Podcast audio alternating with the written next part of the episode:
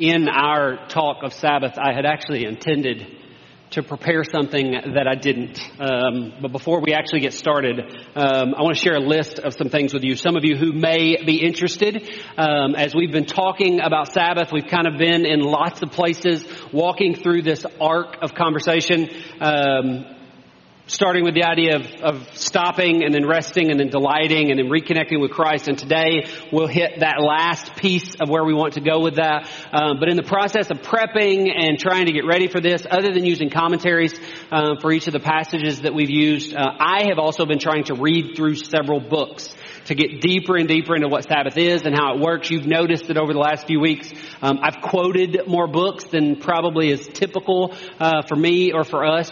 Um, and some of you wondered what those those might be. So let me mention some of those names and those titles, just if that study interests you uh, on how to read deeper. Um, one of them that that is beautiful and has been for me for a long time. It's a great book to read kind of devotionally because it's broken into short sections. Uh, is Wayne Muller's book called Sabbath, an old book. Uh, I don't remember when it was published, but it's been around for a long time. Um, it actually only just became available electronically in the last year or so. So it's one of the ones I have a hard copy for because I couldn't get it on a Kindle back uh, when I first read it. But Wayne Muller's Sabbath is phenomenal. Um, Pete Scazzero's Emotionally Healthy Works, Emotionally Healthy Spirituality, and, and The Emotionally Healthy Leader um, do a great job with dealing with it, and we have used those. Um, Matthew Sleeth wrote a book called 24-6 um, that we have mentioned several times. We will again today. And then A.J. Swoboda uh, wrote Subversive Sabbath, which is one that we've also quoted uh, several times. Um, I've also looked a time or two and we've used Ruth Haley Barton's Sacred Rhythms, uh, which is phenomenal as it talks about spiritual disciplines altogether.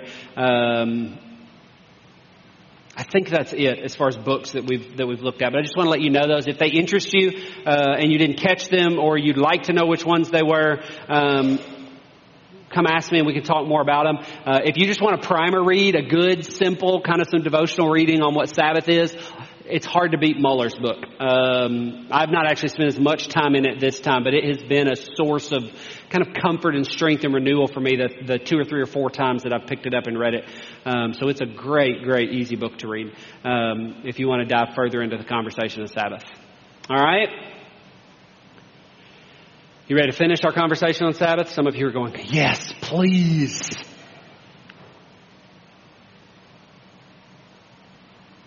When this idea of Sabbath came into being, the Israelites would have been surrounded by numerous different people groups. And each of those people groups, each of those countries, each of those uh, gatherings of people having their own religions, their own gods, sometimes one, sometimes multiple. It's common if you look back in history and you study some of the history of religious practices, whether they're religions that are still around or they're religions that are gone, you'll find in many of them some version of a creation story. Some way in which that people and that faith uh, needed to explain where the world has come from, where they as people had come from. So they have these creation stories. Many of them have lots of overlapping aspects and overlapping concepts that come into them. Along with defining where both the world and the people came from, they often also clarify what it looks like for the ongoing relationship between that God and those people will look like. What it looks like for them to coexist and, and what it means for them to understand one another and, and what the drives of moving forward are. There's a lot we could talk about with regards to that. When we started our conversation, we looked at, at, what is our story, our story of creation, the Jewish Christian um, story of creation. We find it in Genesis 1 and Genesis 2. We read the first telling of that, which is in Genesis 1. It goes into Genesis 2. There's actually a second telling, has some variations in it, um, I think illustrating some different aspects of who God is. In Genesis 2, we find a second one. We didn't read that, but again, those, our story of creation is there. And as we look at the, the creation stories of our, the creation story of our faith and the creation stories of other faiths, we find that there's some, some unique things about our story of creation. There's several unique characteristics of our understanding of what God did when God brought the world and people and all of creation into being. I want to read a, a longer quote because just trying to summarize it won't do it justice, but it's a longer quote from, from A.J. Swoboda's book, from Subversive Sabbath. Um, as he talks about one of the most significant deviations that our story, our scriptures have from other creation stories that are out there. It says another ancient Near Eastern creation myths, people were created for the purpose of being worked to the bone to accomplish the fiats of the gods. This was particularly the paradigm of the Egyptians. Unlike those other gods, however, Yahweh, our God, that's the word the Old Testament uses as it says Lord, Yahweh, commands that humanity is to work hard and rest well. In no other creation narrative do the gods provide this kind of rest to creation. No other God gave a break. No other God carries the well-being of creation as close to the heart as this one. Again, imagine what first impression that would have given to the Akkadians, Egyptians, and um, Phoenicians about the God of the Bible and the people who worshiped him. He continues, the biblical creation account essentially served as a theological rebuttal to all other gods who never allowed anyone to rest. In the restless world, Yahweh required rest. Again, imagine what kind of first impression that would have given to an ancient person's understanding of Yahweh. The God of Scripture not only rests himself, but invites the world to rest with him. From the very beginning, Sabbath was unique. It was weird. It was unexpected. The God of Israel showed himself as different from every other God on the face of the earth by inviting and creating this concept of Sabbath, this idea that his creation would come and rest. And if we read through the story of Sabbath in the scriptures, the, the overlapping times that we see it, we find that the people of God always struggled staying faithful to this practice of Sabbath. Today, Sabbath is still weird. It's unexpected even for us. It's difficult. It doesn't fit the norms of our life or our culture or the ways in which we have been taught to exist or believe that life functions. Sabbath still today declares that our God is different from every other God on the face of the earth. And we still struggle practicing Sabbath faithfully. It seems to me it's become even more difficult for us as we recognize that our world is full of a multitude of gods. Now you and I perhaps don't struggle as much with the gods of other clear religions. Those gods seem to be easy to identify, easy to stay away from as we pursue our understanding of the one true God. But there are these other gods that are all around us, the gods of our culture. And it seems to me that those gods have become much more difficult for you and I to evade. Much more difficult for us to stay away from, for us to avoid, much harder for us to even realize when we've submitted to the ways of those gods. Sometimes we do so not even recognizing that we've taken the gods of our culture and we blended them with our God and we believe that they're one and the same and we don't even recognize the mistakes in that thinking or what's happened to us.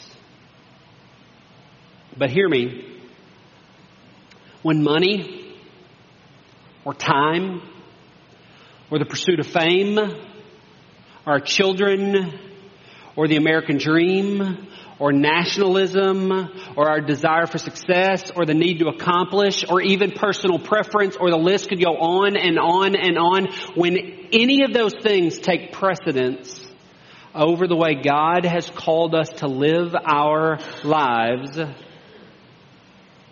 then those things have become a God to us. They have replaced or at the very least joined God on the throne of our heart, on the throne of our life.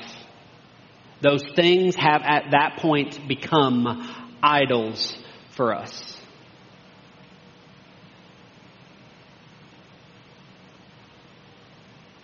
I don't really like that list of things because as I read them, I think, oh no, I see them fighting for my attention, for my control, fighting to convince me that following God perhaps is not all that important or that there are a multitude of ways that I can blend that with this. But one of the things that happens when you and I stay deeply committed to this seemingly impossible practice of Sabbath is that we proclaim that we follow one God and that that one God is the God of Jesus. We declare to the world that we trust God with our time and with our money, with our possessions, with our life, and with all of the world. In our commitment to this practice, this practice of stopping, of resting, of delighting, of reconnecting with Christ this practice of Sabbath over and over again. So yes, Sabbath is hard. Because following Jesus with all of our heart and our soul and our mind and our strength is hard. Sabbath is hard. Because fully submitting our lives to the Lordship of Jesus is hard. Sabbath is hard because so many gods beg for our attention. So many gods beg for our submission. Matthew Sleeth in his book 24-6 says, honoring the Sabbath is not only an act of faith these days, it's an act of courage. Sabbath stands in opposition to all of the gods of our culture. Sabbath is drastically countercultural. And it's one of the reasons that we talk about it over and over again for the last five weeks here, several times over the last few years. That's why we bring it up over and over again in our small groups. Is because if we can come to an understanding of this core practice, of the declaration that it is of our faith, of the commitment that it is that we have to God, that there's something powerful that happens in that. That's why it's so significant to our spiritual journey because it makes it clear which God we serve. It makes it clear where our commitment is. It proclaims our faith to the world. Now, if this is the only sermon of the five that you're hearing us talk about in Sabbath, you can take some of the things that I'm saying and run in all kinds of directions that aren't at all what we've said over five weeks. You can bring into it all kinds of legalistic realities, all kinds of understandings that it has to happen here, it has to happen in this way. Don't do that.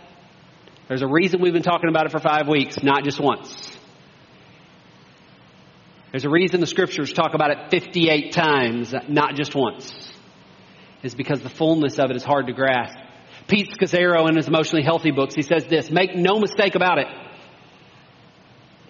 Keeping the command to Sabbath is both radical and extremely different, difficult in our everyday lives. It cuts to the core of our spirituality, the core of our convictions, the core of our faith, the core of our lifestyles. Friends, this is why we've spent so much time on this. This cuts to the core of our faith. It cuts to the core of who we are, of who we are as we're trying to follow after Christ. And yet we also know that this is true. By the world's standards, this is up there too. Pull this up. By the world's standards, it is inefficient, unproductive, and useless.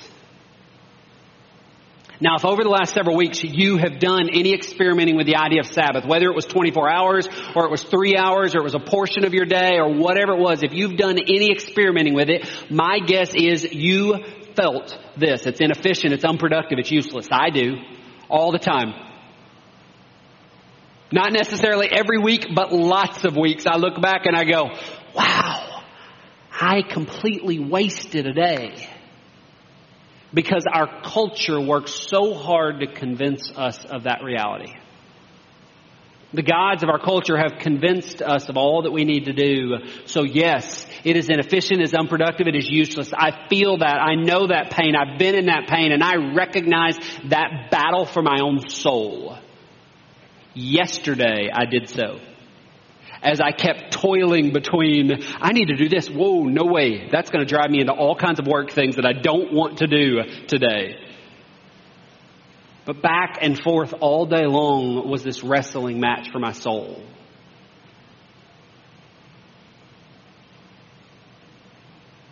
Another quote that he makes, because we would also believe that this is true. Observing the Sabbath, we affirm God is the center and the source of our lives. He's the beginning, the middle, and the end of our existence.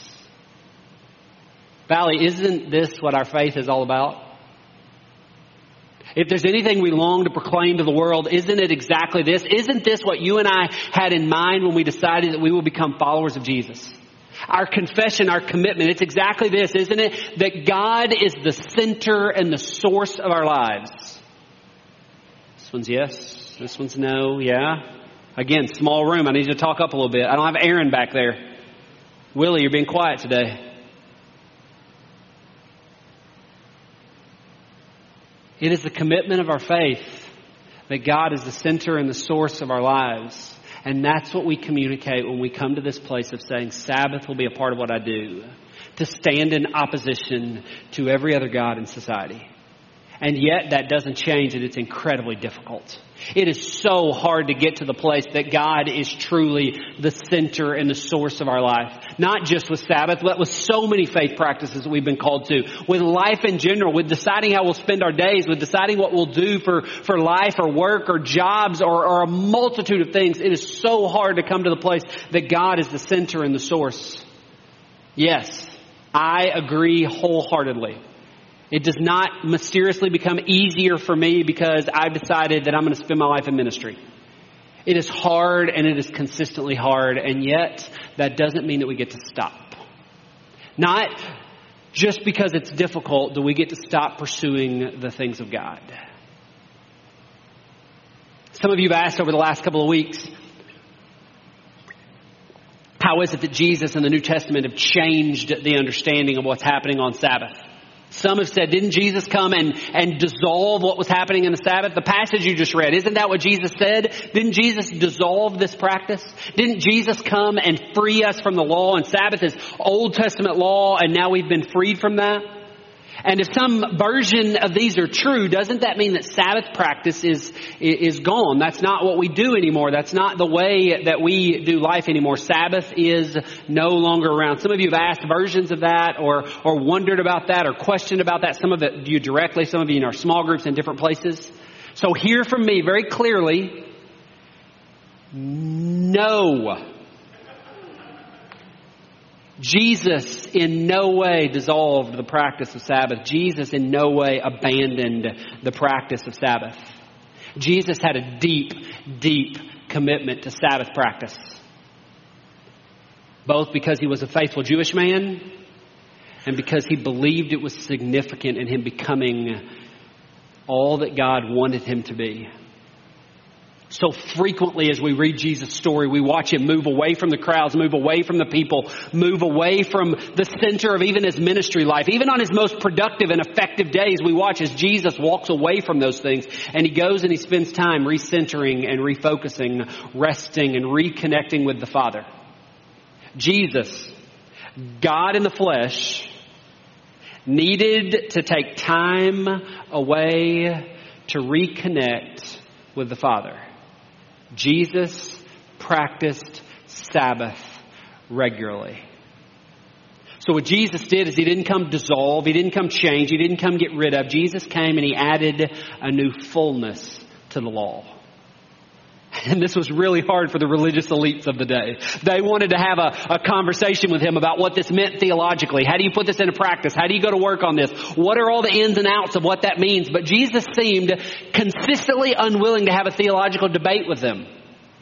Over and over again as they tried, Jesus would not go there. Jesus was more interested in transformation than he was the theology of Sabbath.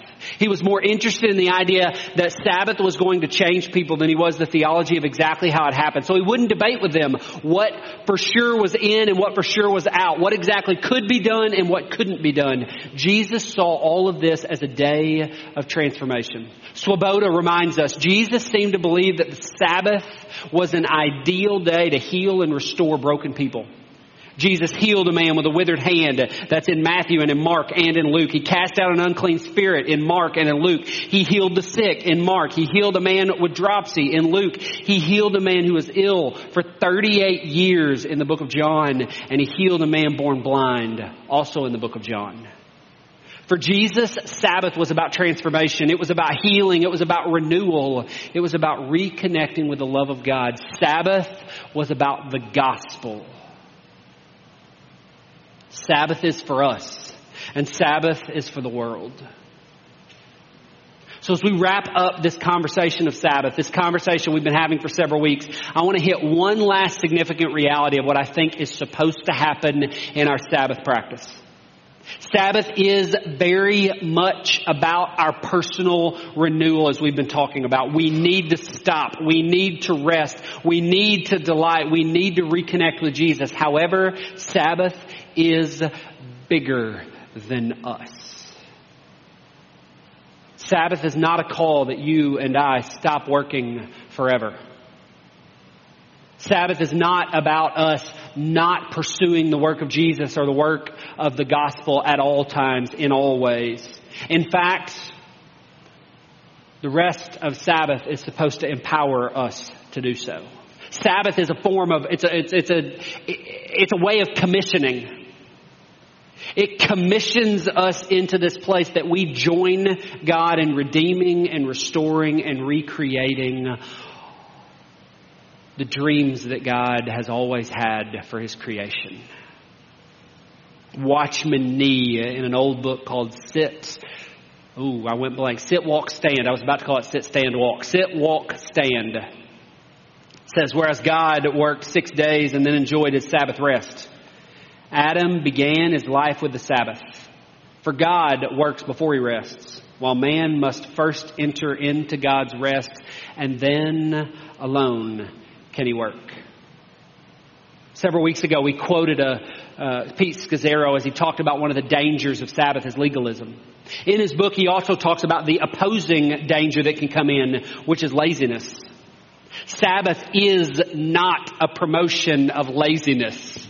Never was, never is, never supposed to be. Sabbath is not in any way a rejection of work.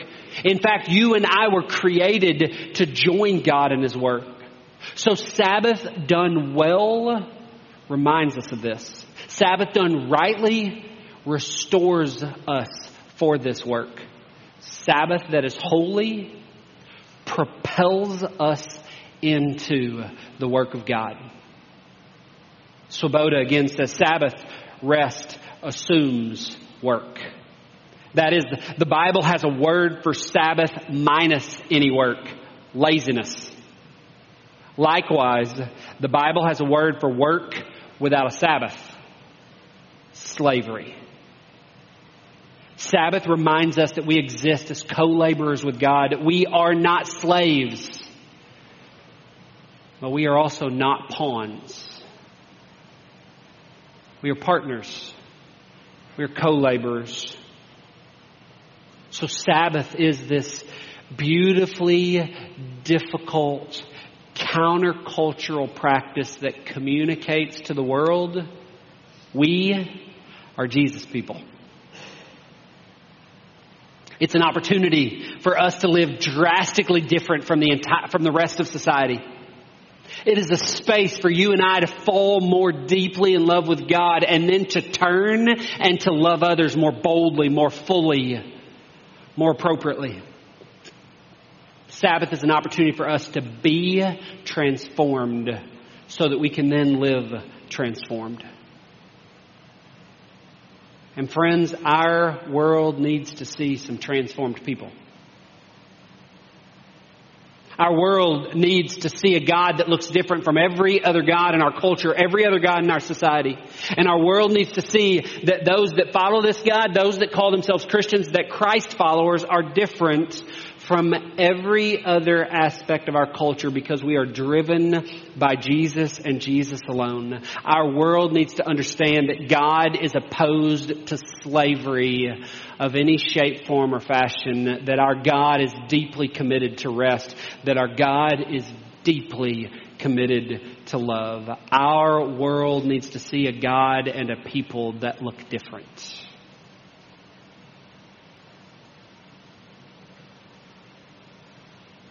We too make a proclamation of our faith in deciding that one day a week, one day a week, we will fully give to Christ and we will stop and we will rest and we will delight and we will reconnect with who Jesus is. And then that we will be pushed out of that so that you and I can fully experience and then demonstrate Jesus offer to the world. In Matthew 11, he said, Then Jesus said, Come to me, all you who are weary and carry heavy burdens, and I will give you rest. Take my yoke upon you. Let me teach you because I am humble and gentle at heart and you will find rest for your souls. For my yoke is easy to bear and the burden I give you is light. Now that passage reminds us that there is very clearly a yoke. There is work involved. There are expectations connected with what it means for you and I to follow Jesus. And the reality is that that work is overwhelming. The expectations placed on the church are staggering if we just read the scriptures looking only for the requirements and the expectations and the work. And sometimes we come to the place of going, how could Jesus say that his, that his yoke is light, his burden is easy? It sounds so intense.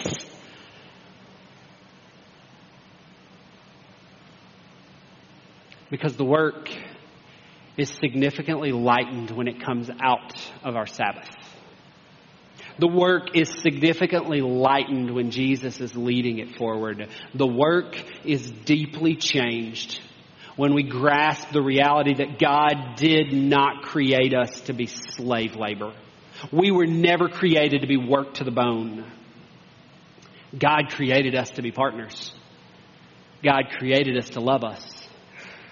God created us to be loved by us. God created us so that we could exist in His presence. God created us so that we could join Him in changing the world. So we have been gifted rest.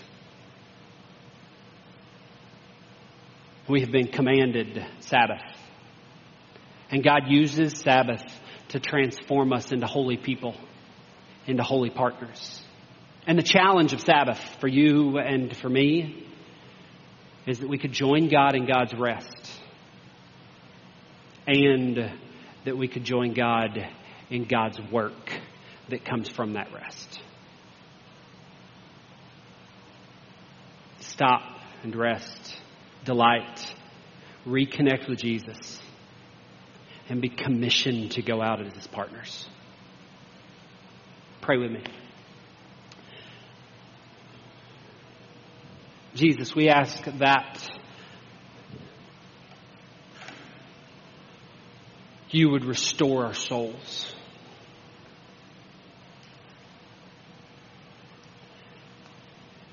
That you would renew our being.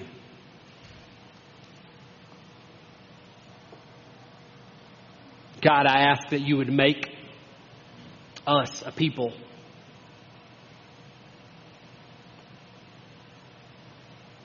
substantially, drastically, clearly driven by something different than what drives the majority of our culture. I ask that we would be a people driven by the call of Christ. A commitment to your kingdom, to your ways, and to your gospel. God, we ask that the world would see something different in us and that our Sabbath practice would bring that truth alive in us and then send us out as your partners.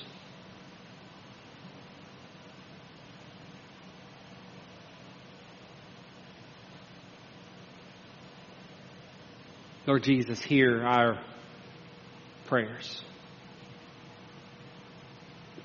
Amen.